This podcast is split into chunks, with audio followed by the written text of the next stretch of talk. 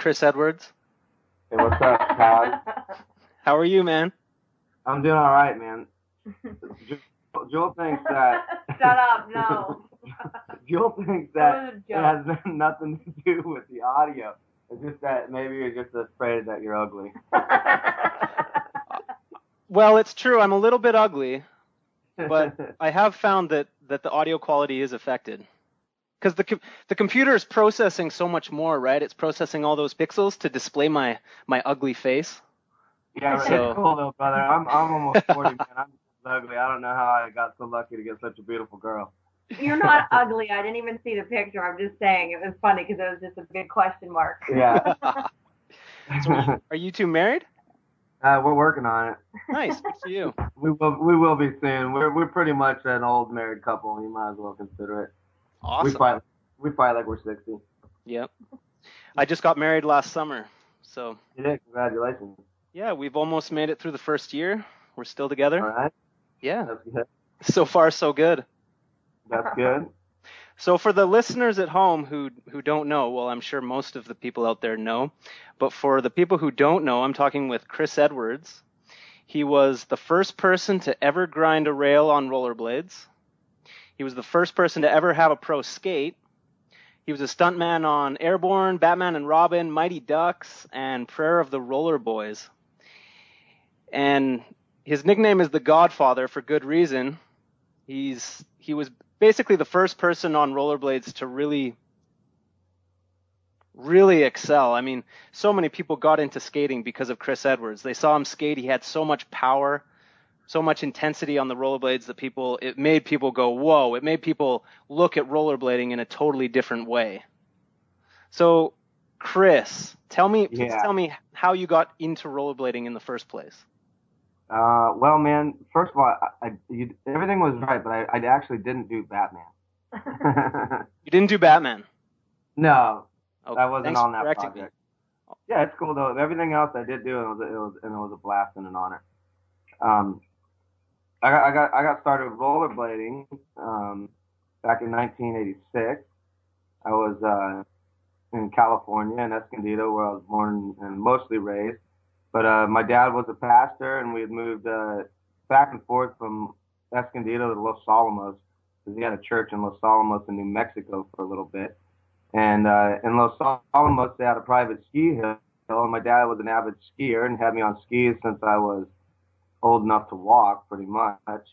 And uh, when I moved back to California after spending a few winters in Los Alamos and uh, really taking to skiing, you know, between like the ages of nine and, and twelve, uh, we moved next door to this dude who owned a bike shop, Martin Wazalski, uh, North County Bicycles in uh, Escondido. And um, Uh, he befriended us, and uh, actually befriended's not the right word, but he, he became a friend of ours, and uh, he let me work at his shop when I was like twelve years old and clean toilets and sweep the floors, and I was too young to actually earn a, a legal dollar, so he gave me uh, shop dollars, and I was allowed to buy buy things from the shop, so I, at first I bought some bikes and different things, and then uh, all of a sudden, these rollerblades came into the store and had a picture of dude with ski poles. And I was like, wow, all right, those look cool.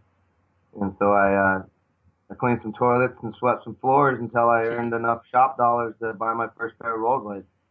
And uh, I bought those in uh, nineteen ninety-six and jumped on them and uh, started jumping off of things. Fell in love immediately. Wow. So so back then, like, was there anyone that you went skating with, or did you just go out by yourself? I was a complete and total freak. Yeah. Uh, you know, everyone at school laughed at me. I was the only person that had them. People would drive by and honk their horns and just stare and, like, what the heck are those? I got stopped everywhere I went because I was definitely uh, one of the very first, even in the town, to, to own a pair. So I was like, you know, like the first person you saw cruising through the city. We had a couple other friends that that bought them, you know, as well. But I I, I took, really took to them. My other friends were uh, playing hockey with them and whatnot. But uh, I had friends who bicycle stunt, you know, uh, rode their ramps, and then plenty of friends who skateboarded.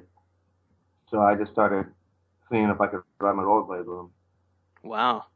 It's so interesting to think about, like, because because now we have a point of reference, right? We see people rollerblading, and like even when I started, people were doing it, so I had people to look at and emulate their moves. But back then, like, how did you, you said you were like jumping off, off of stuff and things like that. Like, where did you even get the influence to do those things?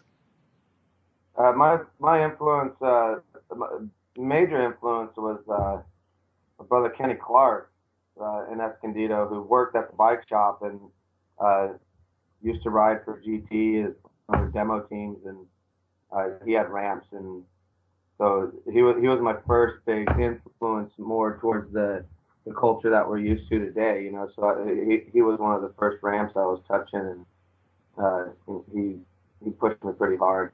And then, uh, then in like uh, eighty-seven, I ended up connecting with rollerblade pretty quick, because after that first year in eighty-six of riding, uh, the owner of, of the bike shop, Martin, got a hold of Chris Morris, who was the sales rep out in California at the time, and said, "Man, you got to come out and watch this kid. He's kind of crazy." So Morris and uh, Pat Parnell came out and met me, and uh, I signed with Rollerblade in eighty-seven. So then. Uh, End up meeting Parnell and meeting Action Jackson and uh, uh, Doug Boyce.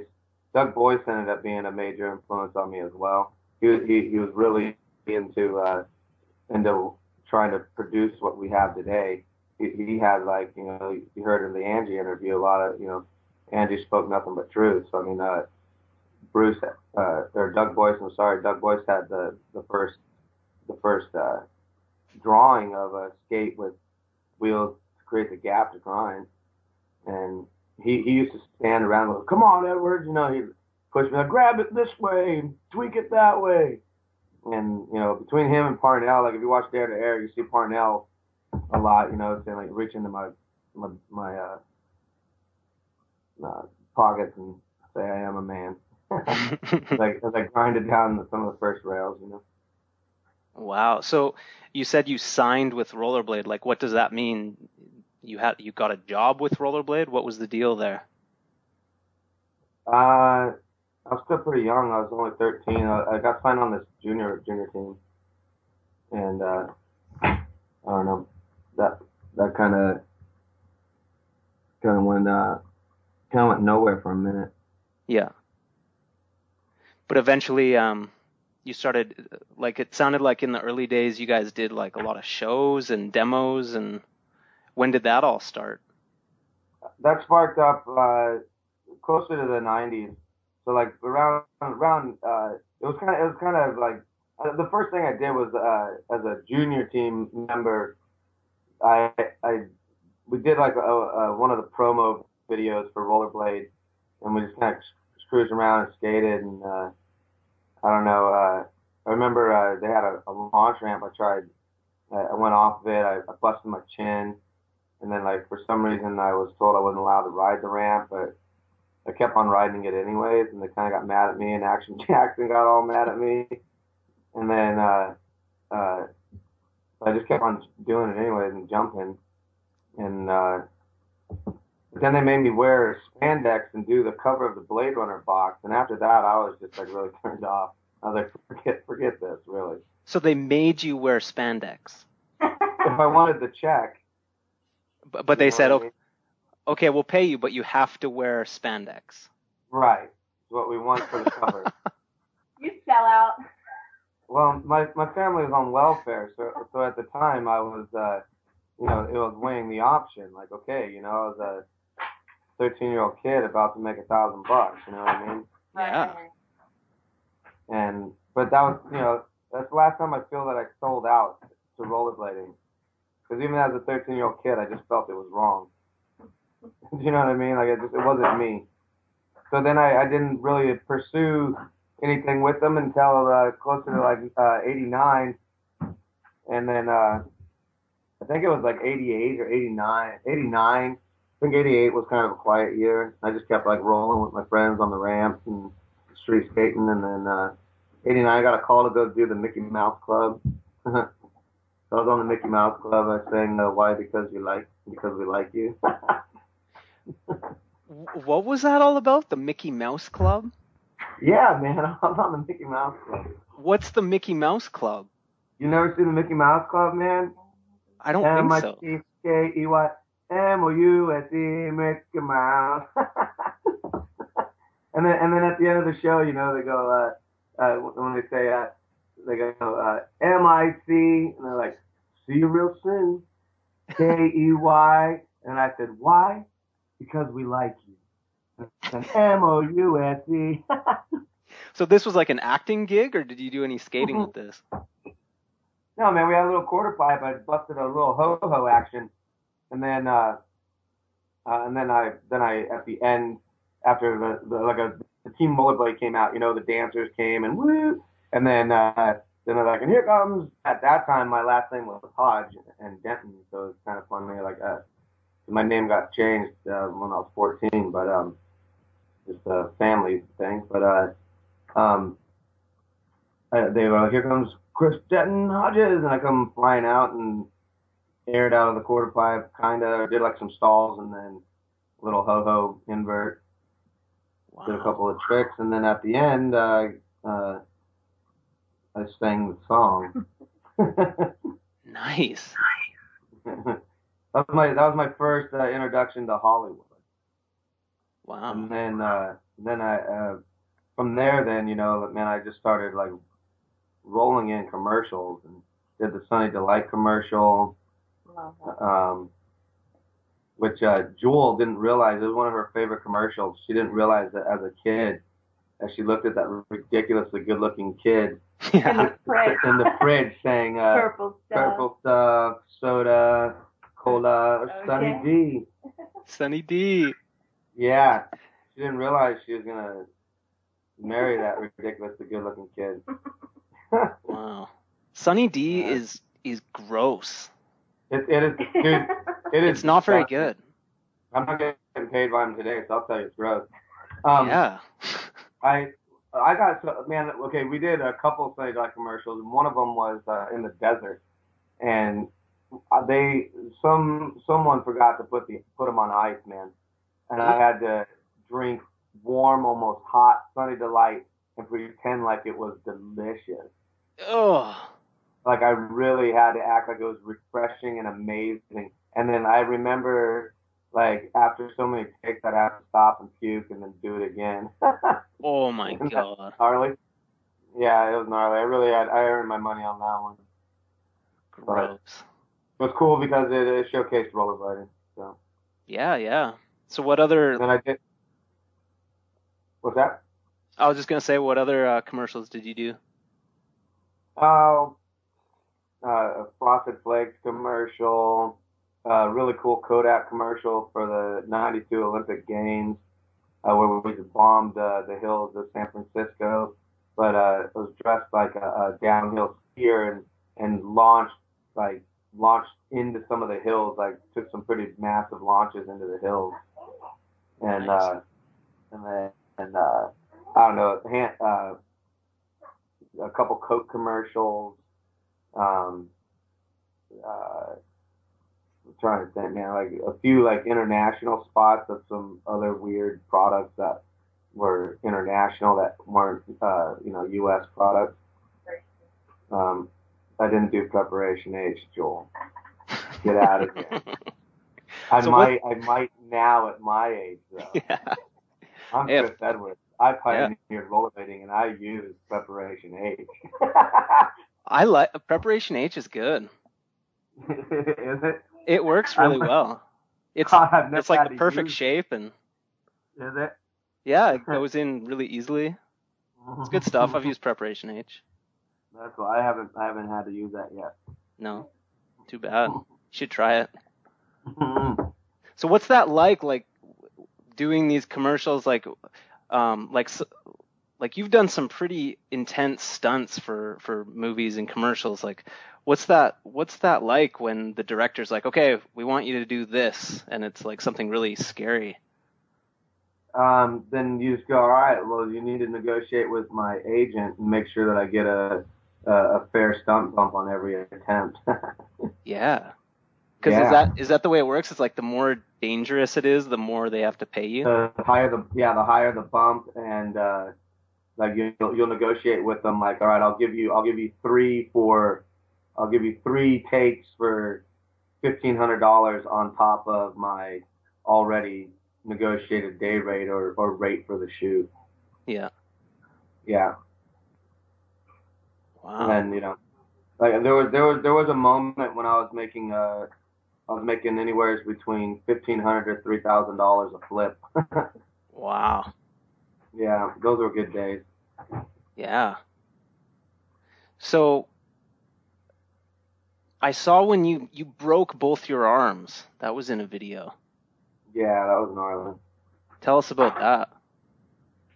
Well, man, I, I'd, uh, I kind of got tired of the X Games, and I don't know, like I've never really been a competitive skater. You know, I started like way before competitions. I, I, I participated in the competitions because I knew that it would be great for for the culture and, and the recognition that it would bring it, and it was fun to compete, you know, but I've never been driven by the competition. And I think after the X Games, they started like really blowing up, and it just got like a little too much for my liking. I'm just not really over the top of, uh, you know, all the all that hype about it. And I, I don't like the way that it, uh, I don't like the way the X Games stifled the creativity and the progression of uh, of uh, of our culture. Um, but I think that forcing one person to go out on a course for a minute and not crashing totally ripped away uh, the elegance and beauty of, of the attempt and the then successful landing and accomplishment of of, of something new in, in in the culture.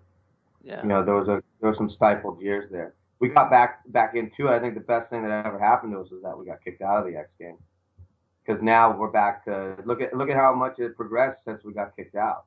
Because yeah. now you go to our contest, you go to our contest in this jam format. No one's penalized for crashing; they're only rewarded for for their inno- innovations and creativity on a course. Yeah.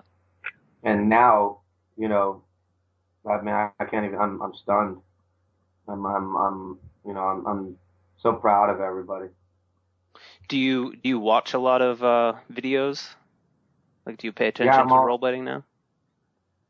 I've never not paid attention to rollerblading, Todd. Yeah. Yeah. I've been I've you... been here. I've been here the whole time, you know. Yeah, no I've kidding. Been, I've either been, you know, I've been working at Woodward Camp. Um, you know, I've been, uh, I was running a skate park here in uh, in Pittsburgh, and uh, I've never, I've never left. I don't know. I guess people just didn't see me so much in the hypey hype. And thought I went somewhere, but I've been right here, man. I've still been helping and influencing the best I can, and teaching kids how to skate and how to roll. And you know, I'm I'm now getting back onto a hopping onto a wagon again. You know what I mean? Like I I'm, I feel like my heart's ready to to do something a little bit bigger. And we're about to celebrate uh, twentieth anniversaries of a lot of milestones in the culture, and I think that it's just time to celebrate and. and be proud of. Yeah, there's. I've noticed a trend. Hello? Sorry.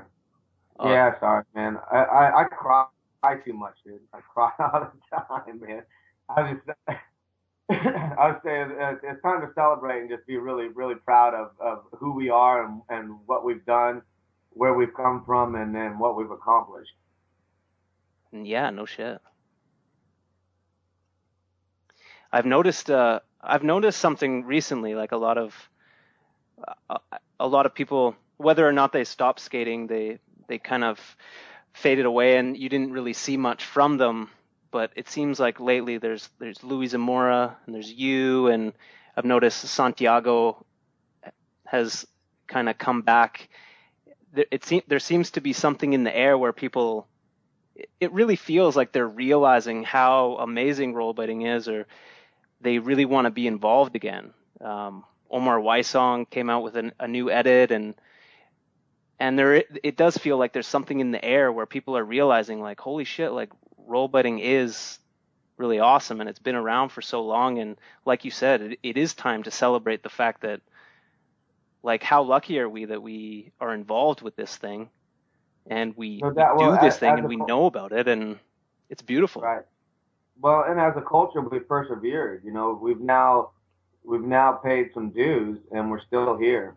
And, you know, it's it's everyone's efforts that have kept it alive. So, I mean, everyone who is like, anyone who's donated a little bit of blood, a little bit of sweat, a little bit of tears, man, should be proud. And yeah. there's a, there's millions of us.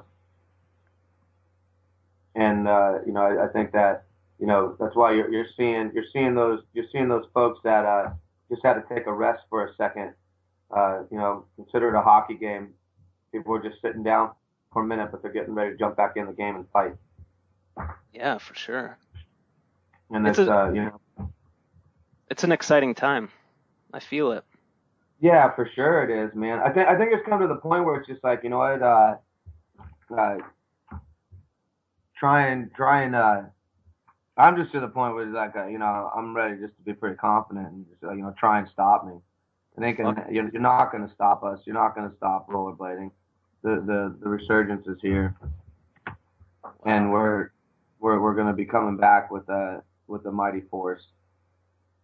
Man, hearing you say that is just giving me shivers. I remember, like, when I first saw that R E M S edit that you put out. Yeah.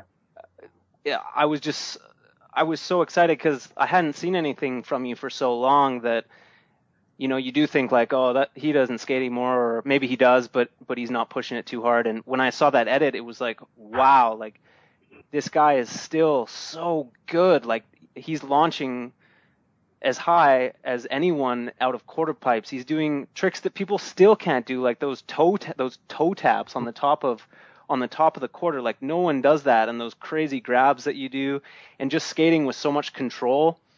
I mean, to see that was just really inspiring. How old are you now?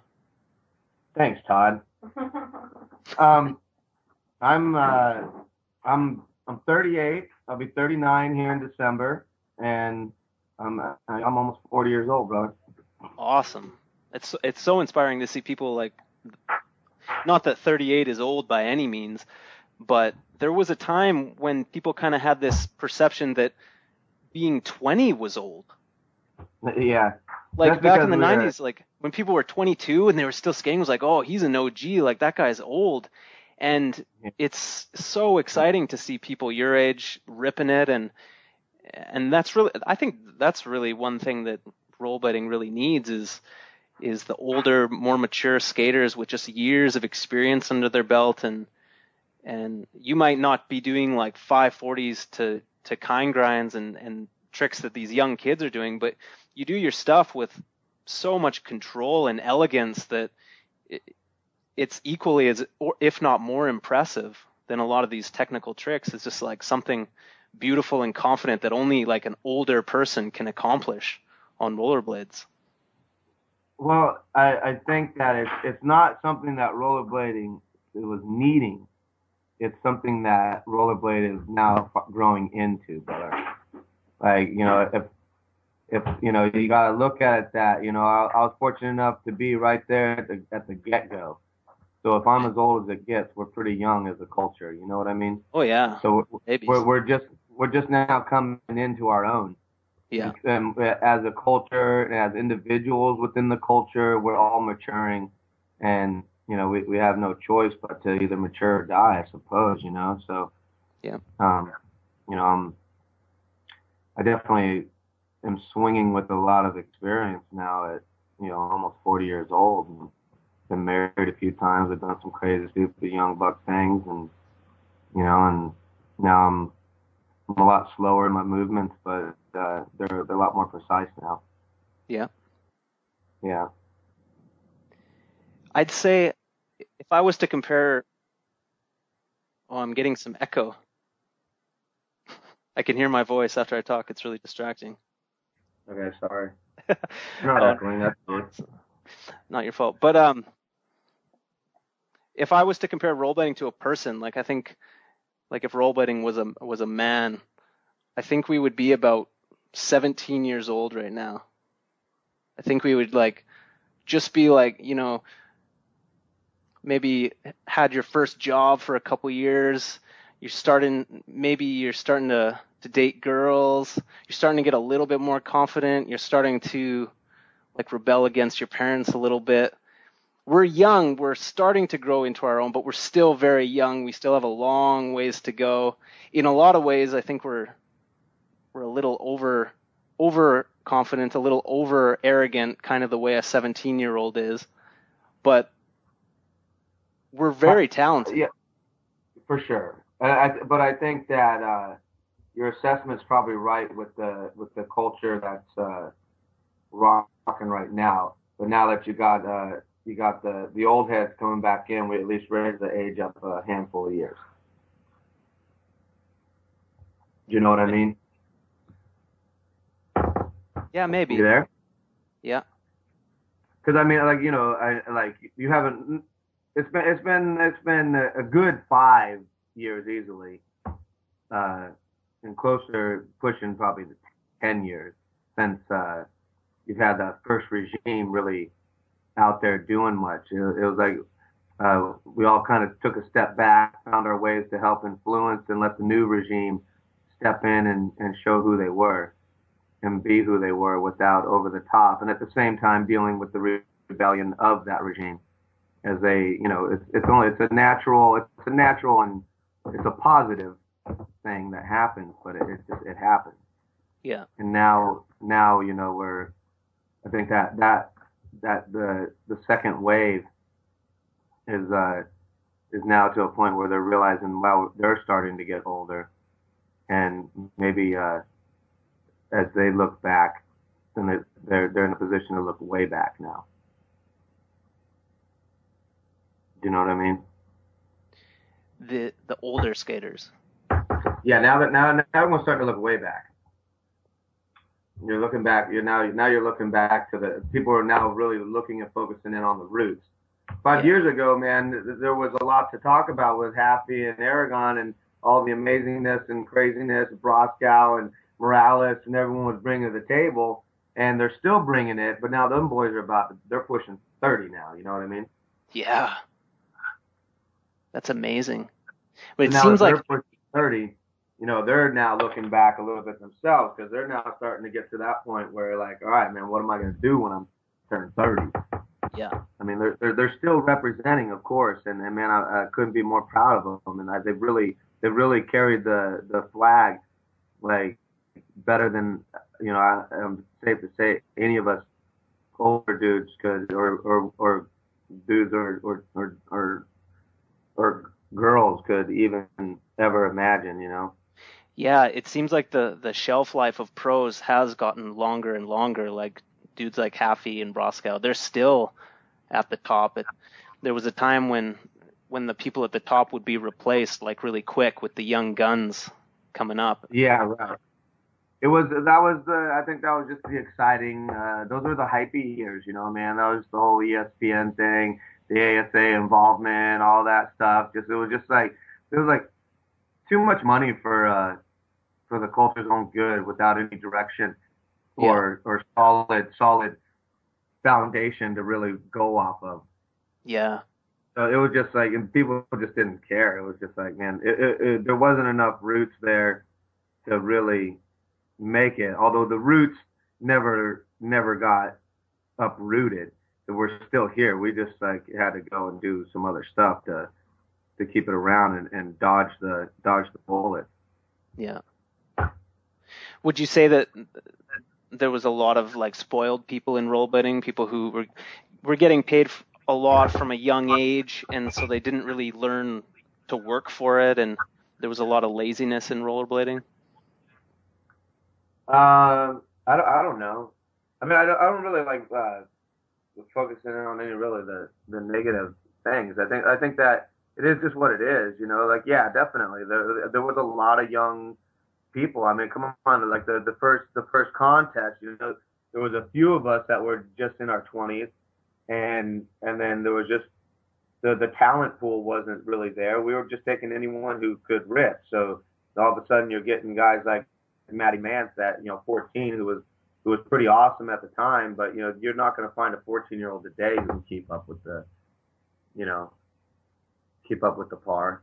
Yeah.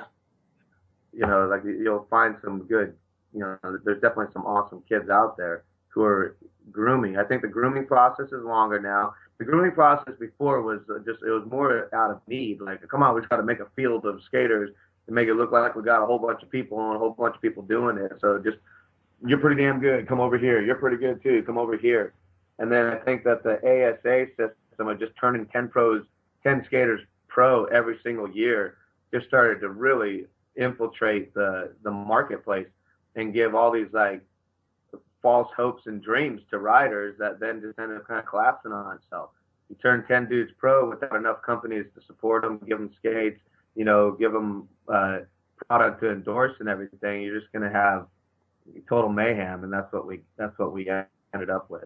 And yeah. and then uh, you know, we've had to, we had to grow past that point to where now uh, I think as a culture everything's kind of settling down and uh, settling into itself at this point. Now, like you said, you know, like everyone's the, the shelf life's uh, extended out there a little bit more. Uh, the guys who are representing the companies, representing the culture, are some solid dudes.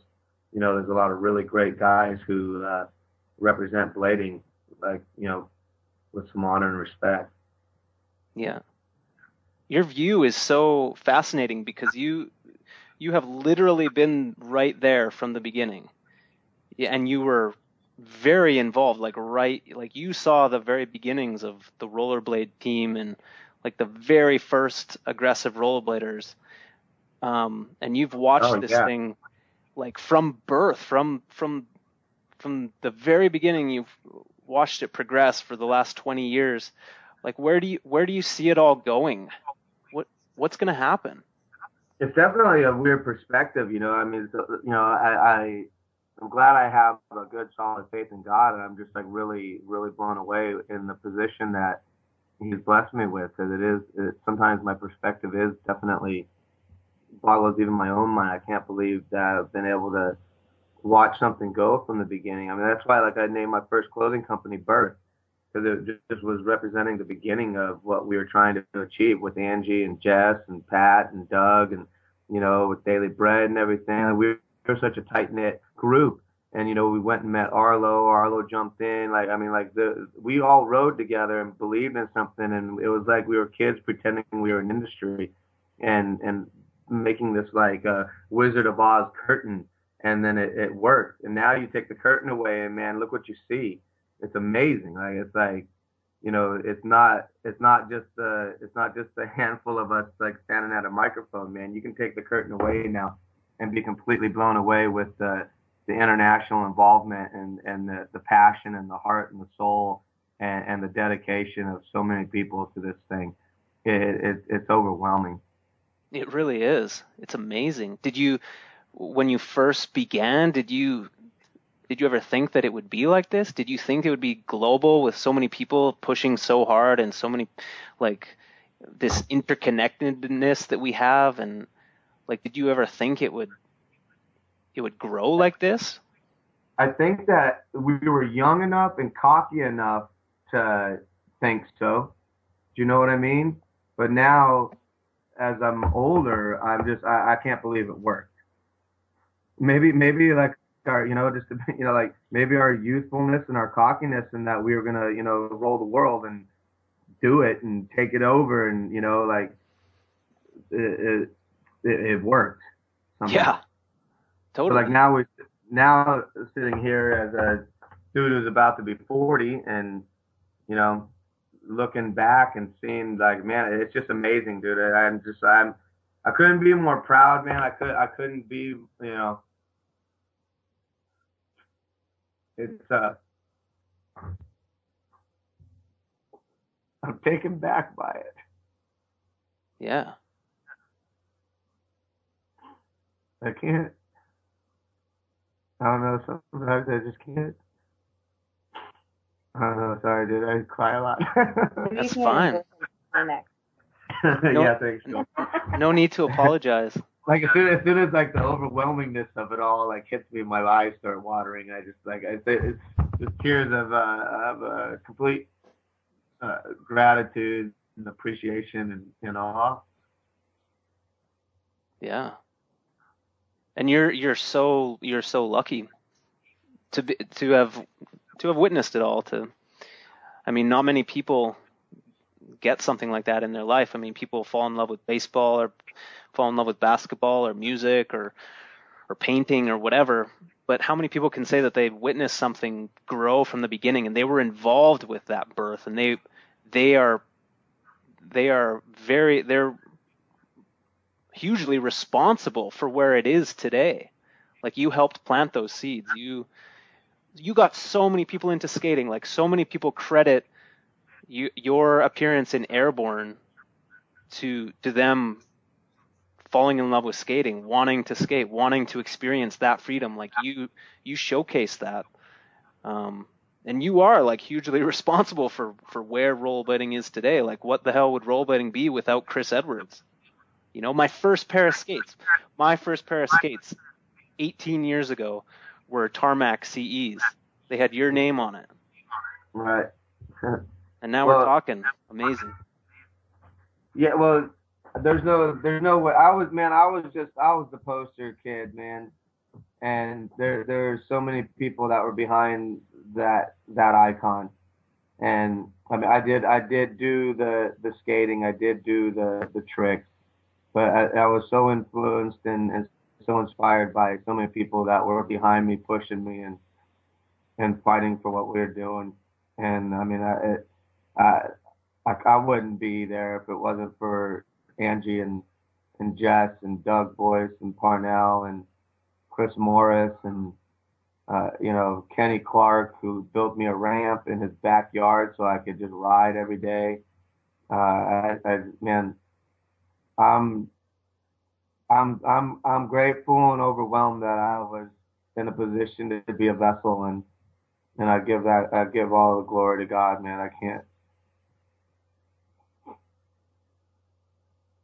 It's it's too big. There's too many people that that gave so much to it. Yeah. I uh, I have a confession to make, Chris. Okay. Dude, I suck at airing quarters. yeah, I uh, yeah. I grew up skating. I grew up skating in a little town, and I started. I skated a lot of street, and so I I didn't skate a lot of park when I was growing up. And I guess I always felt foreign on quarter pipes. And I've yeah. always wanted.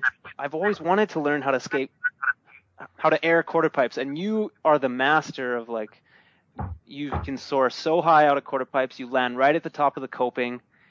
Please tell me, give me some advice. Like, how do I air quarters? How do you do that? Um, well, if you make a check payable to the Airman C E, and I... cool. I'll, I'll mail it out to you, dude. I'm just playing, man. But I, but I am definitely gonna. I'll, I'll, I'll I'm gonna throw you that bone right now, but I'm definitely going to be uh, making some how-to things, and uh, and you know, I'm going to be focusing now on, on the kids and and uh, getting kids on skates. I, I mean, it's been my main mission throughout all of uh, my exploits in rollerblading, is to put people on skates and to encourage and, and help kids find themselves through it. And uh, my mission is going to continue, and I'm going to get uh, just as aggressive as I was before with it, um, just uh, in an old man kind of way. So I'll be making some how-to clips for the W R S site and for my new adventures, the airman c e dot com, and um, uh, you guys will be able to, to learn, and, and the tricks that I can't accomplish myself, I'll just go talk to the Brotherhood and have them... Uh... Hello? Yo, yo. Hey, Chris. What's up? The internet failed us. Oh, it happens, man. But it was good. I, I went and took a pee. It felt nice. Okay. Nice. Yeah. When you have to pee, it it it uh it takes some brain power away from you. I, I bet it must have been that trick tip I gave you. Just like, you got so excited you nearly peed your pants. Since I exactly. Just taught yeah. you how, since yeah, I just I, taught you how to air air a quarter pipe. Yeah, I tinkled a little bit. Just a bit, like a little, a little dribble. Right. It's amazing, because there for a second I thought that you hung up on me. You couldn't even handle that trick tip I gave you. yeah, it just blew my mind. So go on. How do you, how do you air a quarter pipe like Chris Edwards? I thought you just got that tip. You were well. You were telling me that you're going to produce all these how-to videos, and that's exciting. Right. That's great. Right. But I want to. I want to hear it like straight from the, straight from the man. You're gonna, man. You're gonna be able to buy my video and hear it straight from the man. Okay. So I gotta buy the video. I gotta get the video first. I'm just playing Todd, man. uh, no, I mean, I definitely like you know, like I said, our mission is to be able to get some kids on skates. The way I look at it, man, there's a rollerblader born every single day.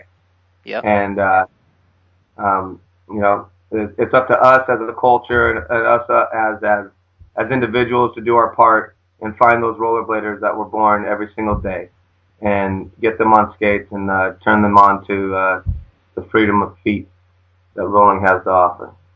Yep. You like that R E M S plug right there? I, I heard it. That's, that was good. You see that? I, I that's barely a, even a, noticed. That's that's a that's a seasoned uh, that's a seasoned man. Yeah, um, you're a true professional. You know, you gotta just sneak those things in there. Yeah. But uh, um, uh, the the quarter pipes, brother. There's uh, if you got a quarter pipe without vert, there's one way to air them, and then uh, and then a quarter pipe with vert, there's another way to air them. But both share some similarities.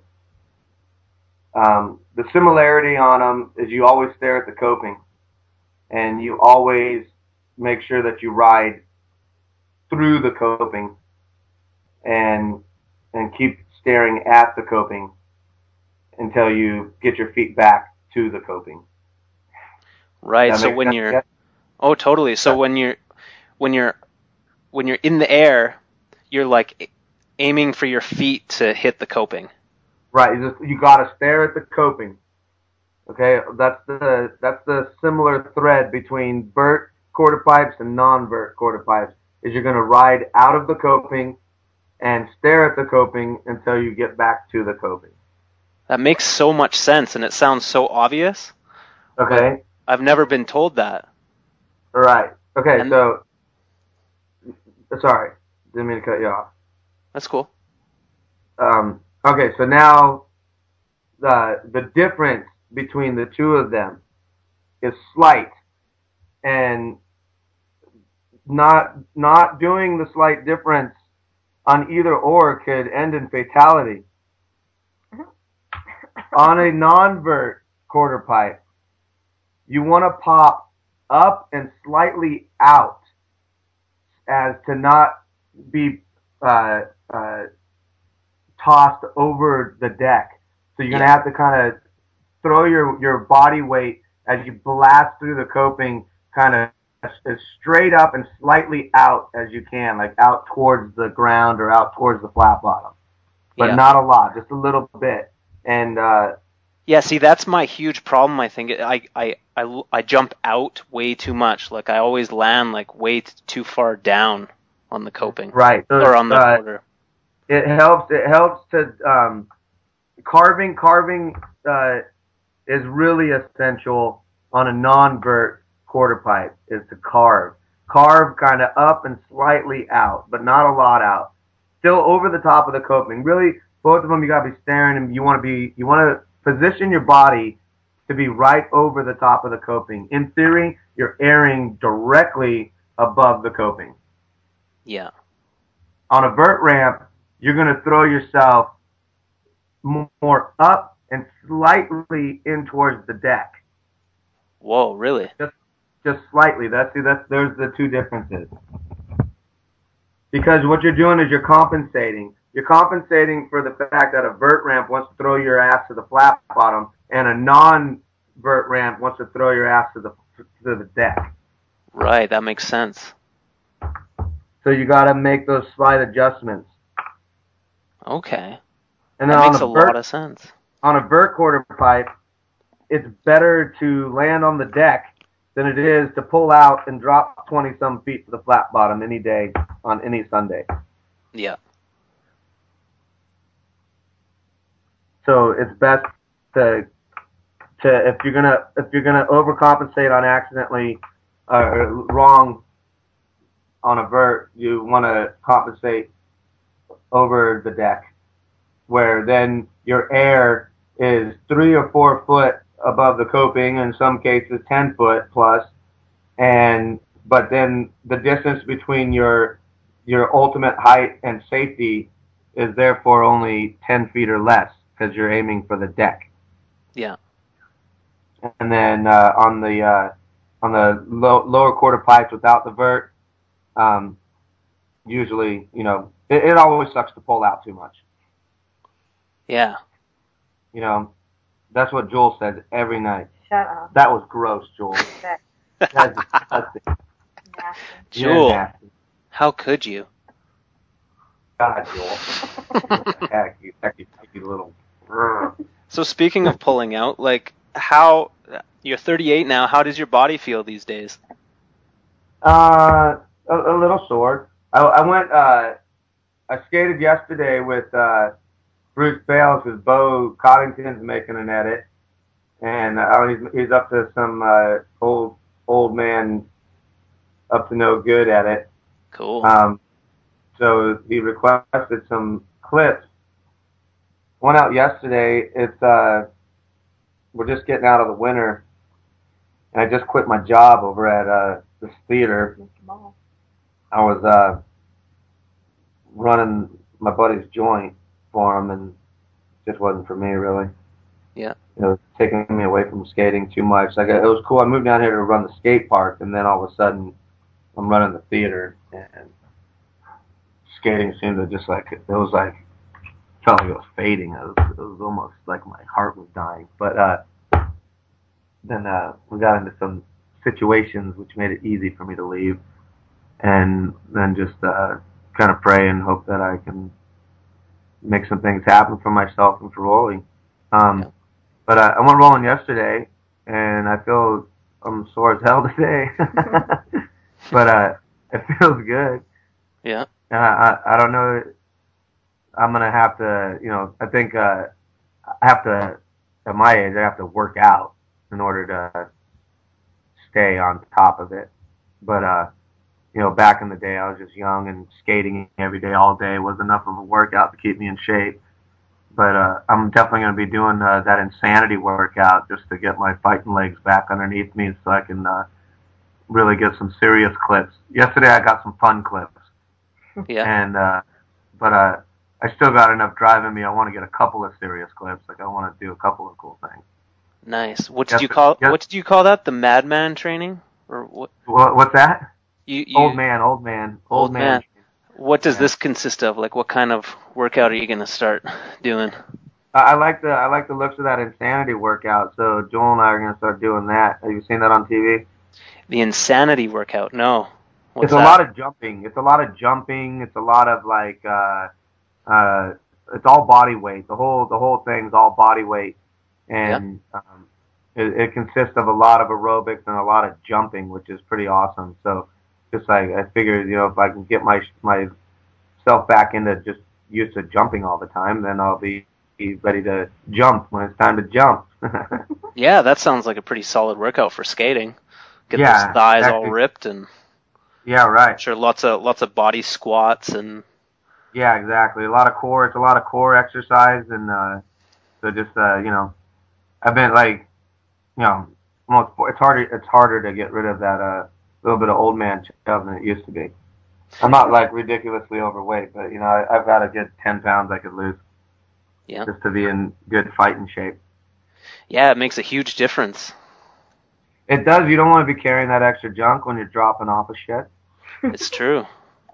Like, it's crazy. Did you know that? Like, I think like the statistic is for every ten pounds, it can equal up to a, like like a, close to a thousand pounds of pressure when you drop. That goes onto your body and your joints and everything. Yeah, well, that makes sense. I mean, there's some like crazy statistic about, because I, you know, I, I, I have in in the past I've worked out and trained a little bit, um, just to keep myself in shape. Once I started breaking the thirty barrier, I was doing a lot of, you know, all through the early two thousands and stuff. As I was in my thirties, uh, was training with a, a good friend of mine, Rob, out of out of State College near Woodward, and uh, Uh, he, he was a pretty solid dude, and we, we were making a pretty good regimen for uh, for for skating, for a workout for skating that was a little more geared towards uh, what we do. Yeah. But, uh, yeah, there's some weird, crazy, it's crazy how much uh, it can affect you. Oh, yeah. It's, uh, it's everything. It's your vehicle. So if, if it's not working and you got a trick in your head, then and your body just isn't capable of pulling it off, then you're not going to pull it off. It's, it's the most important thing is to have your body ready to rock and roll. Yeah, right. Yeah. It is. But, uh, so what does, what does skating look like for you these days? Like what, what kinds of stuff are you skating? What kind of spots? Who are you skating with? I, I'm, uh, I'm I'm gonna be doing a lot of business blading, brother. I'm uh I'm gonna be uh I, I just got reconnected with some of the boys here in Pittsburgh. Um, uh, my focus is gonna be uh, I created a a fan page on Facebook, the Airman C E. Uh, my my whole project now is just gonna be labeled the Airman C E. I'm just gonna wear the name, wear the label as a representation of all of us. Of, of our history, of uh, who we are, because, uh, you know, there's so many people behind that name and that icon, and I just want to represent all of them and and represent all of us the best I can. So we're, we're, I'll be creating a a history site, the airman c e dot com, um, which will also have a, a retail store attached to it. And the, the store we're actually going to be launching here hopefully next week. But it's going to be a, a very exclusive store. It's going to focus in on uh, the companies that have uh, endorsed me and supported me through the years and the ones that I really believe in. Um, so I'll only be selling R E M S products as the skate brand that I'll be representing. And uh, I'll be focusing in on being uh, the best R E M S retailer that I could possibly be for myself and for Kato and for all those who love R E M S. Um, I'll also be representing Eulogy, and I'll only be selling Eulogy wheels on my site, and again, being the best uh, Eulogy re- retailer I can be.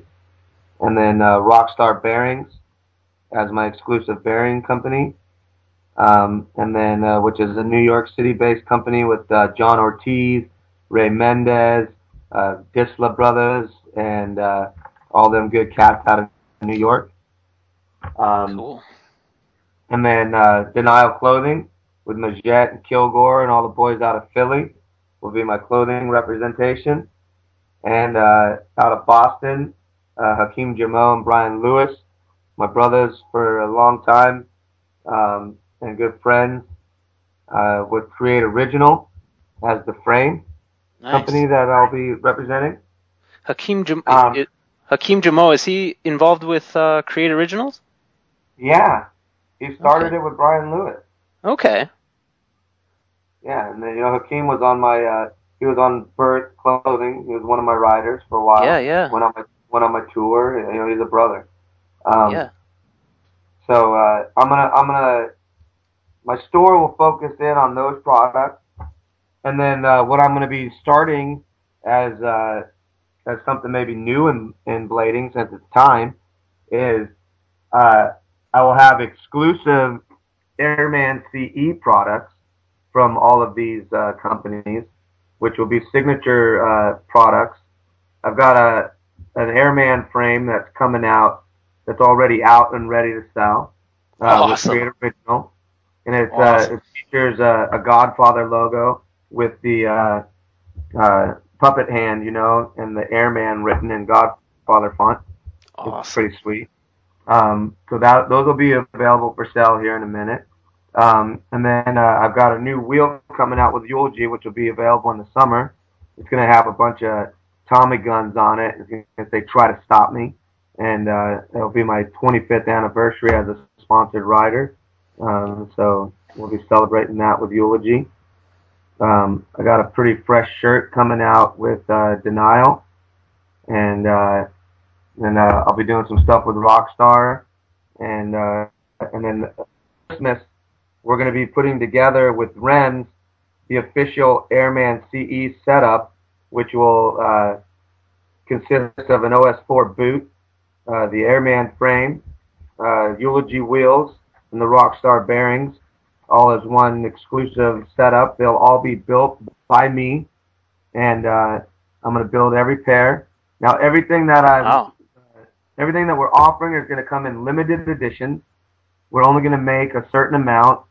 Um, like there'll only be one hundred twenty-five frames available per color, um, which is only going to be the black and the white.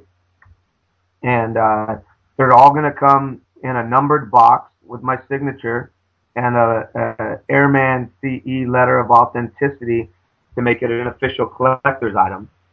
Nice. And, and uh, so then all the all the products with my name will, will be doing the same.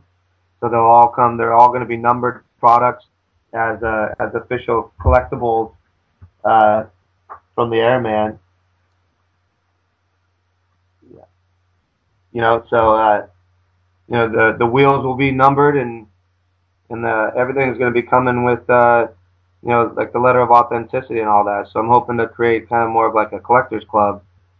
I mean, I'd love for everyone to rock them and roll them too, though. You know what I mean? Yeah. But, you know, rock them, roll them, put them back in the box, and wrap the certificate around them and close them up. That's exciting. And then, uh, um, and then I I, I discovered uh, actually Jewel discovered these uh, in nineteen ninety-four. Uh, this company made these trading cards for action sports, and we got our hands on a handful of them. They're brand new. Mint condition, nineteen ninety-four Chris Edwards trading card. Wow. And uh, I will be signing them, numbering them, putting them in a shield, and selling those off at fifty bucks a piece, and that money is going to help me get around uh, to skate with everybody again. Cool.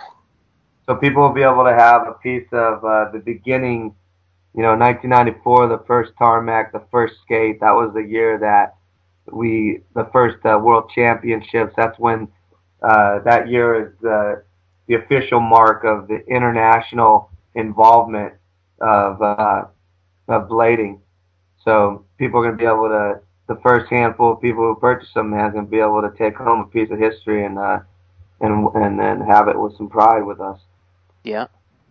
So uh, well, we've got a few other things that we're discovering and things that we're. Uh, going to be releasing some historical pieces that I'm in the works with some other people on, and people will be able to start touching and feeling the history of where we've been, uh, of who we are, and what we are today. And, that's exciting. Um, that, that's my focus, brother. Yeah. It's just uh, to hold down the legacy for all of us. Yeah. Can we expect any more edits from you? Hell yeah, man. I just went out yesterday and filmed. Awesome. And I'll keep it up. Nice. So are you riding Flat Rocker these days? What's that? Are you riding Flat Rocker? Yeah, man. I never stopped doing that, dude. How do you, that's how I go so fast. Yeah. Awesome. Yeah, I'm still rocking it the way I've rocked it for years. Yeah. Uh, um... Yeah, it's all, all all four down, brother. You get them all all going. Cool. And, uh, utilize that, that frame the way it was originally designed to be used. Yeah. And I found a way to grind it. Yeah. But uh, yeah. So I mean, th- th- those are my projects, and I'll be working with Kato. Uh, we're gonna be focusing in on the kids. I'm gonna be developing a um uh, like a, a brother blader, brother sister blader program. For everyone out there to get involved with uh, finding a kid to mentor. And if you get them to buy uh, a pair of skates from our site, then uh, you'll become like an official uh, Airman C E uh, mentor and uh, part of the brotherhood and the family. And you will uh, you will you know receive like twenty-five percent off uh, of all of our products, and you know we'll hook you up with some shirts and some different things that we're working on. You know, I don't have all, all the things I don't want to. Promise what I can't deliver yet, but uh, those are what we're working on. Um, so that that's gonna be my focus, man. Just uh, focusing on the history, focusing in on the companies that I love, and uh, focusing in on the kids. Cool. And then uh, if anyone wants to uh, be uh, part of my mailing list, so you can be uh, updated with everything that we got going, there's uh, two ways to do it. You can go to uh, Facebook slash the Airman C E and be a part of our fan page. And then uh, also we're uh, going to be uh, setting up uh, Airman C E eighty-six, representing the year I started, at hotmail dot com. And people can uh, start uh, emailing us so we get your contacts and your information, and we'll gladly uh, be a part of it. We consider everyone who rollerblades part of our family. And my next. So how did you? Love to sponsor. Yeah. Kleenex. Uh, but yeah, okay, man. Any, anyone, anyone who rollerblades, man, is a part of our family. And uh, my my dad's working with me, my my wife Jewel, and brother and sister, like our whole family. All the Edwards are behind this, and uh, we're uh, we're proud of uh, of everybody, and we want to do what we can to support everyone. And we greatly, greatly appreciate everyone else's support in return. Nice. So, how did you get uh, hooked up with Kato, or how were you always close with Kato? Yeah, man, I've always loved Kato since the moment I met him. Um, he, he he's he's he's a he's an inspiring dude. Uh, his his dedication to start the first skater-owned company was so steadfast and so strong. I mean, the dude did it, man. He was making skates out of his house, you know, out of his garage, hand stitching skates, like it's unheard of, and he was able to grow into the R E M S we know today. Um, I've always, I was on contract with Rollerblade. Um, his first skates, you know, like a lot of people like that flimsy style. I've always been a rollerblade rider and needed that lockdown because, uh, you know, I've always done big, burly, dum-dum stuff. And I've always had to really, really strap myself in. But uh, when he came out with that O S four, man, I saw it for the first time. I was like, dude, what is that? Like, is that seriously a R E M S? And I borrowed a pair from a kid at the skate park here in uh, in Pittsburgh and rode them, and I just fell in love. And I was, like, so geeked. Like, I was like, I felt like I was a grommet. I call up Kato, like, hey, man, can I please ride for your company? And then Kato was like, are you serious, man? You know, like, I think we both kind of were geeked out on each other, which is kind of funny and fun. You know what I mean? Like, he's like, I can't yeah. believe you want to ride for me. I'm like, well, I can't, you know, like, I want to ride for you, you know, like, I can't believe you made such an amazing skate. Like, I, you know, like, I've always been proud of you and the, the what you've done, but you just made a skate that I can ride. Like, I can actually ride your skates now, man. And uh, I was just uh, I was thrilled. And I, I love him. I love Kato. I believe in Kato, and I believe in his products, as a lot of people have for years. And uh, I, I'm stoked that he's got a product that I can ride uh, without uh, fronting or, you know, riding him just to ride him. Like, I, I truly love his product. Yeah. And um, I'll do I'll do anything for the brother. So we're nice. uh, we're gonna we're gonna represent R E M S to the fullest at the airman c e dot com. And, uh, you know, um, you know, Frankie was riding for him for a bit. Happy's riding for him, man. Like, man, just like the, the team's amazing. The the job he's done, everything, man. I just am blown away. I'm honored to be on his skates, and uh, I'm looking forward to repping him for uh, years to come. Yeah. Yeah. That's exciting, man. Yeah, I'm I, juiced. Yeah. I can't wait for my new boots to come, man. I got some old boots I had to roll yesterday. I got my wheels, I got my frames, I got my bearings, and they're all just sitting here waiting for the boots. Oh, cool. New setup. Yeah, I got a new setup I'm about to pop off, including nice. The Airman frame from Create O G. Oh, that's exciting. Yeah. That's It'll really exciting. Fresh. You can, uh, you can check out the frames on my Facebook page, uh, so check it out. You can uh, hit me up on the fan page. I also just have my personal page. I don't mind sharing with everybody. Yeah, is that this uh this your icon on Skype? Is you smiling, holding? Is that the frame? Yeah, you're holding the frame. Yeah. Nice. Yeah, everyone will be able to purchase them. It's, uh, it's actually uh, uh, w w w dot shop dot the airman c e dot com. We're going to be opening the store up first. You know, just uh, got to feed a lot of kids and my family. And uh, as we work on the airman c e dot com as a history site and uh, home of the later brother sister program. Cool. So that so, in the in the R E M S edit, that little girl that that sprayed you in the face, is that your daughter?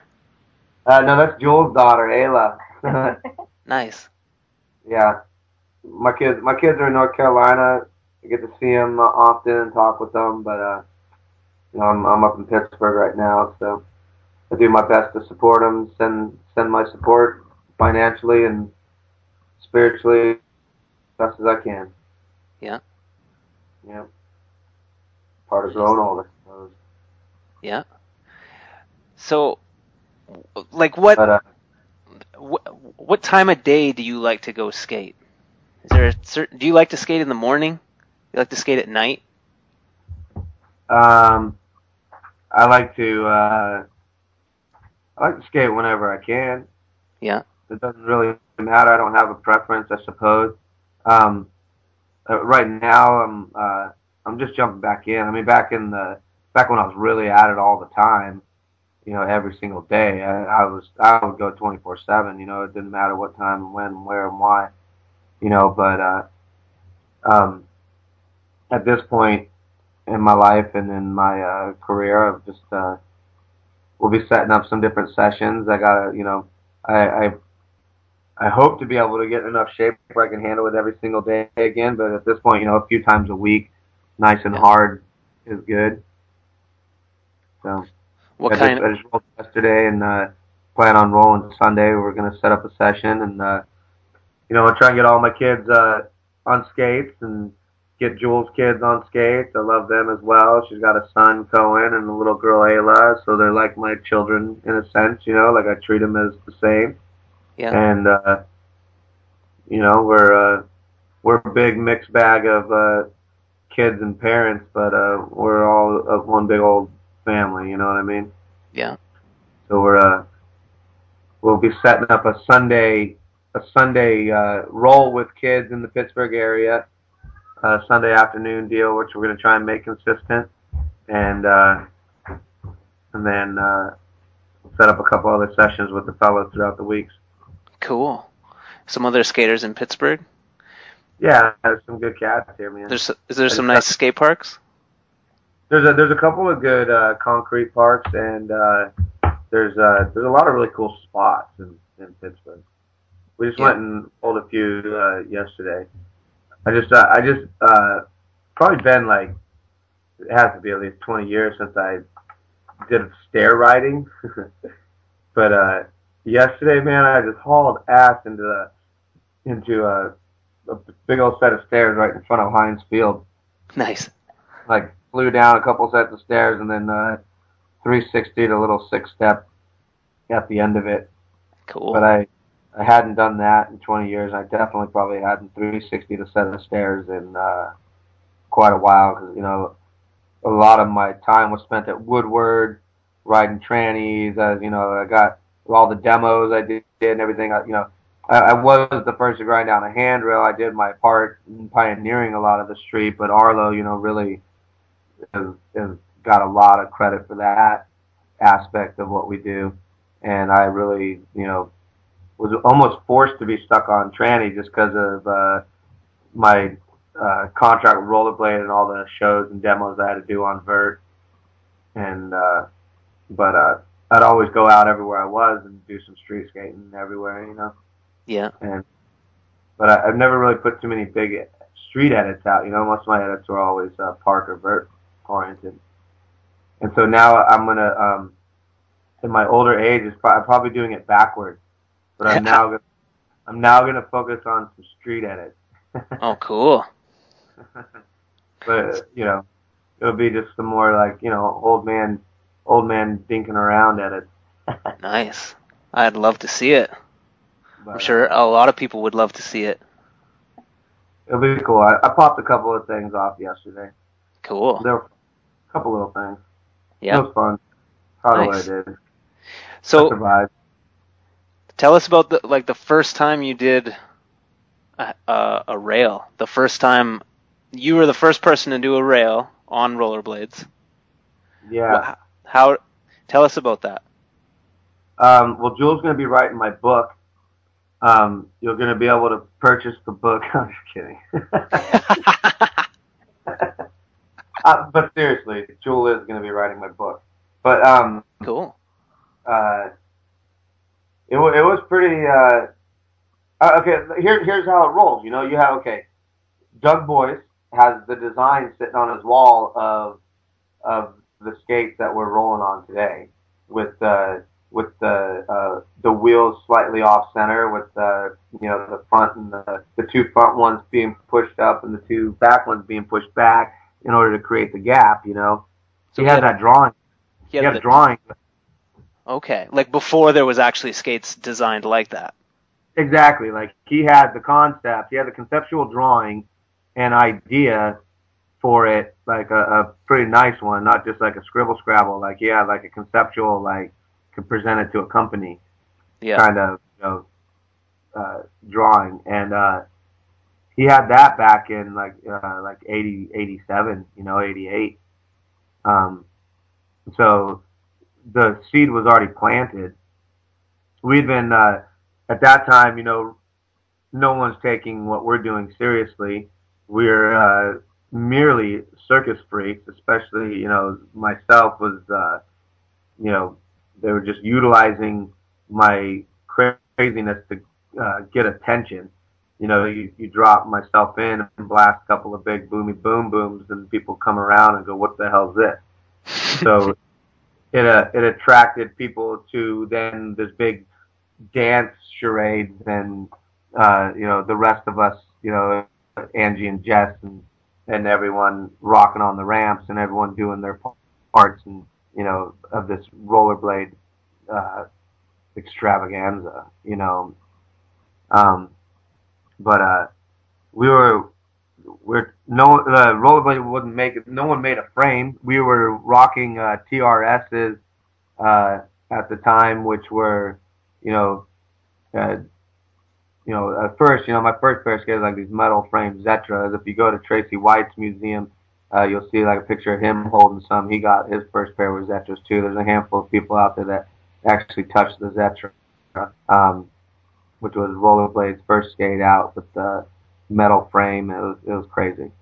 Um, it was almost like a, um, uh, uh, it was weird. The, the, the metal frames were all full of holes, so you could adjust the wheels wherever. But uh, um, so the rollerblade, uh, we're all rocking T R S's, were, which were, you know, from rollerblade standpoint, designed for uh, recreation.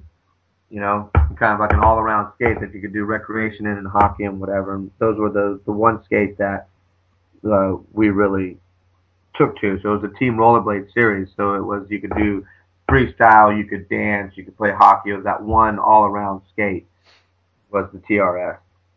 Um, so we're rocking that, and then no one's uh, in a position to make us a frame. I mean, it's a pretty big and costly adventure to jump in and pour a frame, especially back then.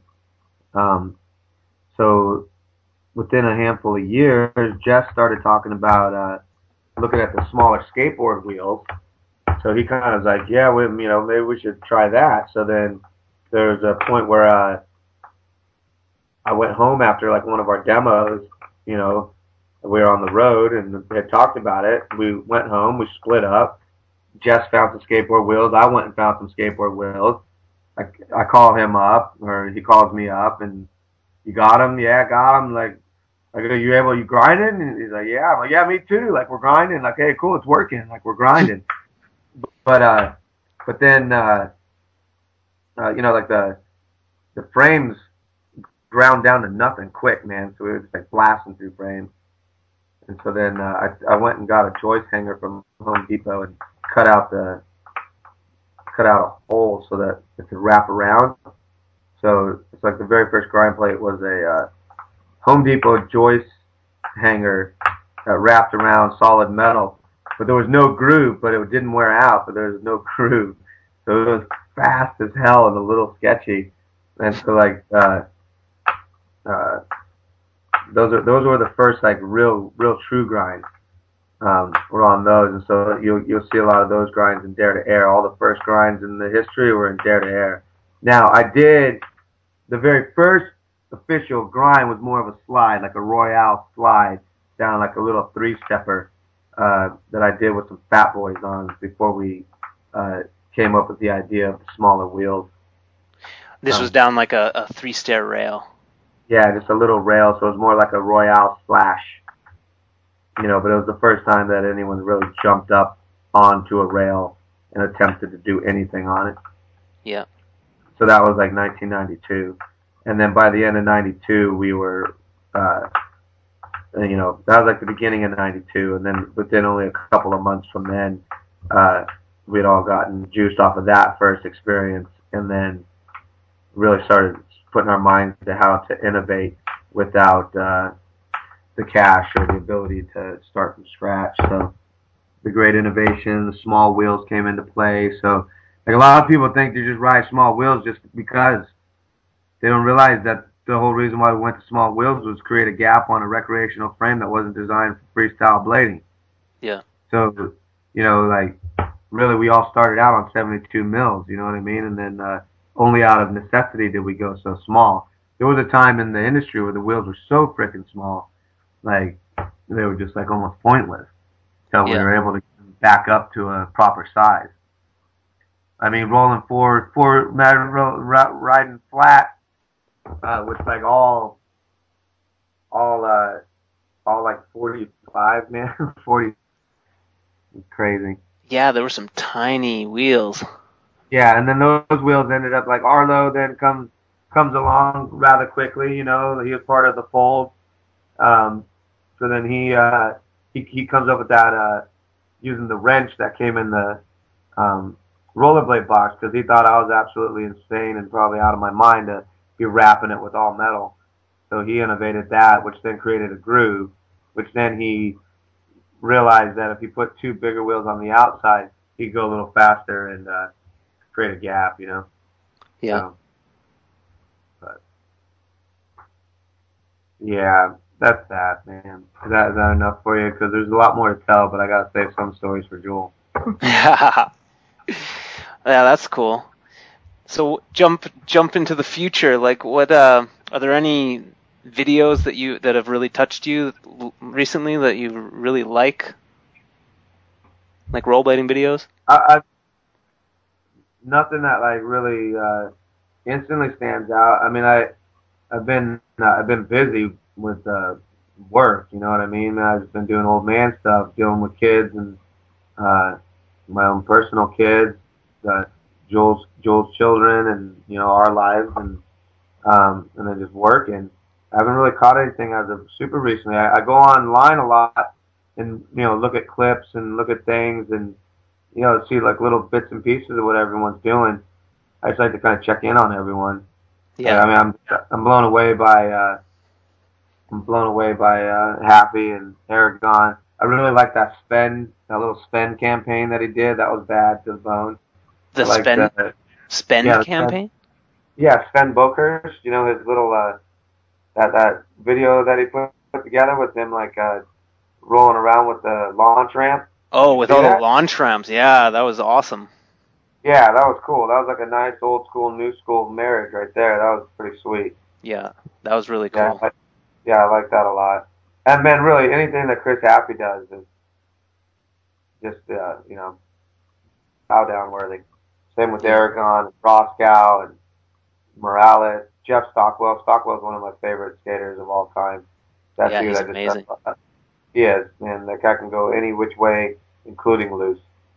and, uh, yeah, I, I mean, there, there's so many, man. I just, I, I'm...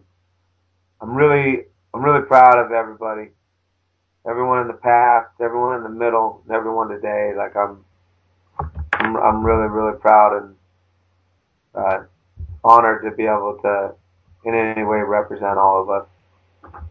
Yeah, you probably don't remember in uh, I th- what uh, I'm not totally sure what year it was. You came to Vancouver in the nineties, maybe ninety-five, ninety-six. There was a, yeah. A S A comp there. Right. Uh, you were you were ripping the vert ramp, and I was I was probably twelve or thirteen, and uh-huh. I was sitting with my friend Joey in the stands, just just watching. I don't even think we brought our skates because the ramps were huge, and we were just little kids, just started starting out skating. We were watching you skate, and uh, you were skating really hard, and and you were sweating up a storm, and you threw your shirt out into the crowd. Yeah.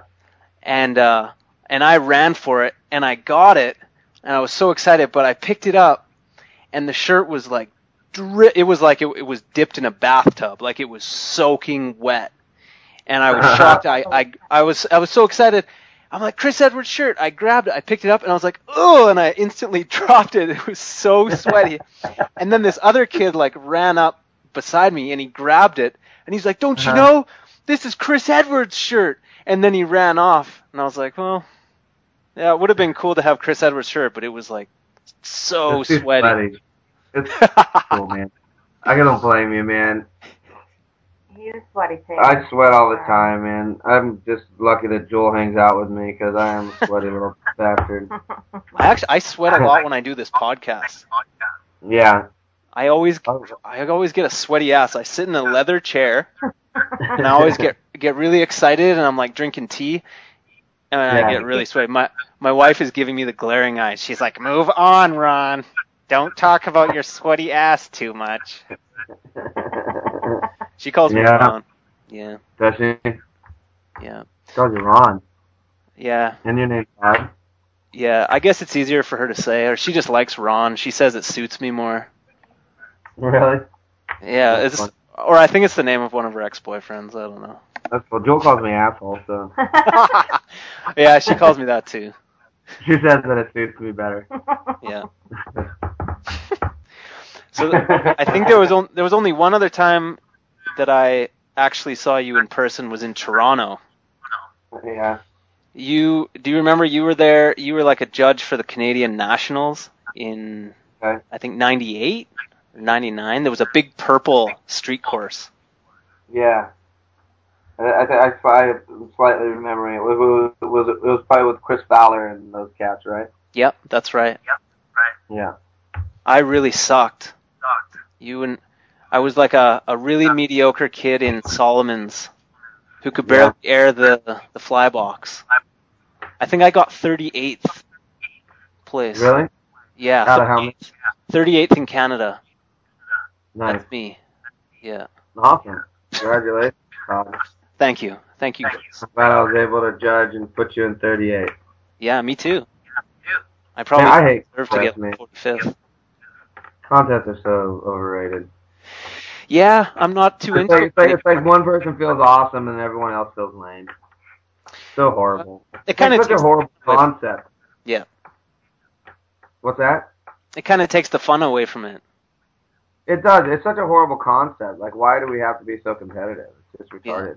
Yeah. I, I think that, you know, I really like uh, I like where everyone's at right now, man. It's, it's really a lot more lifestyle, a lot more about just the skating, the accomplishments of the individual for the whole, more more so than the, like, you know, I'm better than you vibe. It, it's kind of back to its roots where it, where it belongs. Yeah. You know, I mean, like, Arlo, Arlo and I always had, like, fun competition amongst each other, but I never was like, I got to take Arlo out. You yeah. know, I was always thought Arlo, you know, when he whooped my ass or, you know what I mean? Like, it's never that way. It's just exciting to see what different people can do because everyone has their different take on it. Everyone has their, their different skill set, and it's that's what's exciting to me about skating is the individuality, like how many different things can possibly be done on skates, how many different people think about it in such a different way, and and contests kind of homogenize everyone. They make everyone it it kind of forces everyone into a little cube, and like you said, it takes away from the the rawness of it, and it takes away from the like like not caring if you fall, trying something until you get it, and it's just it's yeah. like uh, yeah, do a run, live up to the, these standards, and and and win. It's silly. Rollerblading is more of an art. I think people invented, like, these corporations, I think, invent, they wanted to create contests because, like, that's how normal sports are, you know, like baseball and basketball, hockey. It's a sport. It's, you put the ball oh, into yeah. the net, you score. And to, to make people understand skating, to make them care about skating, they thought it was necessary to, like, make it into a contest, like, create this, like, artificial environment, yeah, where... Well, especially when, especially when it was E S P N. I mean, E S P N essentially is the one that came in and, you know, set up the first N I S series uh, with everyone, you know, and we were all kind of hesitant to do it, but then just outweighed the hesitancy with the ability to reach so many and, you know, took the took the plunge and, and, and the risk. And I don't think, you know, there's no regret, but uh, I think that, uh, you know, for me anyways, man, I I I, I, I prefer just rolling. I like to promote rolling. I like, uh, you know, I like the fact that we can all rock a free heart, a free mind, and we all got that freestyle. Yep. Chris, it's been awesome to talk to you. Thank you so much for doing this. No problem, man. My honor. And uh, everyone go check out um, the Airborne or the airman C E dot com and go yeah. like the uh, the Facebook page. Look up the Airman. And uh, Chris, I wish you the, the best. It's it's it's awesome to hear that you're going to be pushing rollerblading, and it's been an honor to speak to you. And uh, thank you so much for doing this, man. It's been a blast. Of course, man. My pleasure. Uh, you know, and uh, just thank you, everybody, for uh, for rolling. Thank you all for believing. Thank you all for your support. Uh, please just stay strong. God bless you, and uh, thanks for being behind the Airman. I'd be nothing without you. Awesome. God bless. Well, I hope you have a good night, man. All right, brother. I, I owe you a shirt. For sure. I'm excited. I'll make sure that Jewel, I'll make sure that Jewel washes it.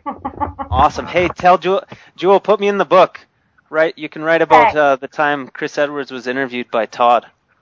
Okay, and, and the sweaty shirt story. The sweaty shirt story yeah. for sure. You can have that free of charge. All yours. Good. Thank you. Well, it's not really free of charge. That was just uh, you and I exchanging since you got a trick tip. Cool, cool. We're even. Thanks for that, too. I'm going to work on my, my quarter pipe errors. Perfect. Please do, man. I will. And uh, hopefully we get to skate together someday and you can uh, show me that you got that shit down. Yeah, I'd love that, dude. All right, awesome. Well, uh, listen, if, if everyone really please uh, come support uh, the airman C E dot com and uh, it'll it'll give us the opportunity to come out and roll with you. You know, like uh, I spent all my money in the front end of my career to start the tours that I did and go roll with everybody and give back. And uh, any money that comes this time will be doing the same just to keep my family alive and fed and the ability to come out and see everybody and skate with everyone.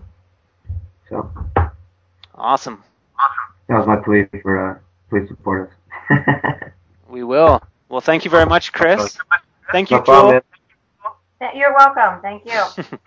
Good night. Good night. Good night.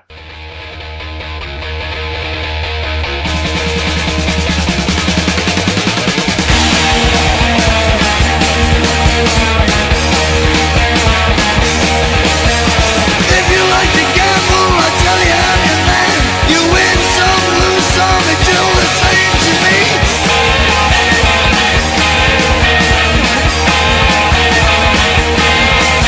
The pleasure is to play. Make no difference what you say.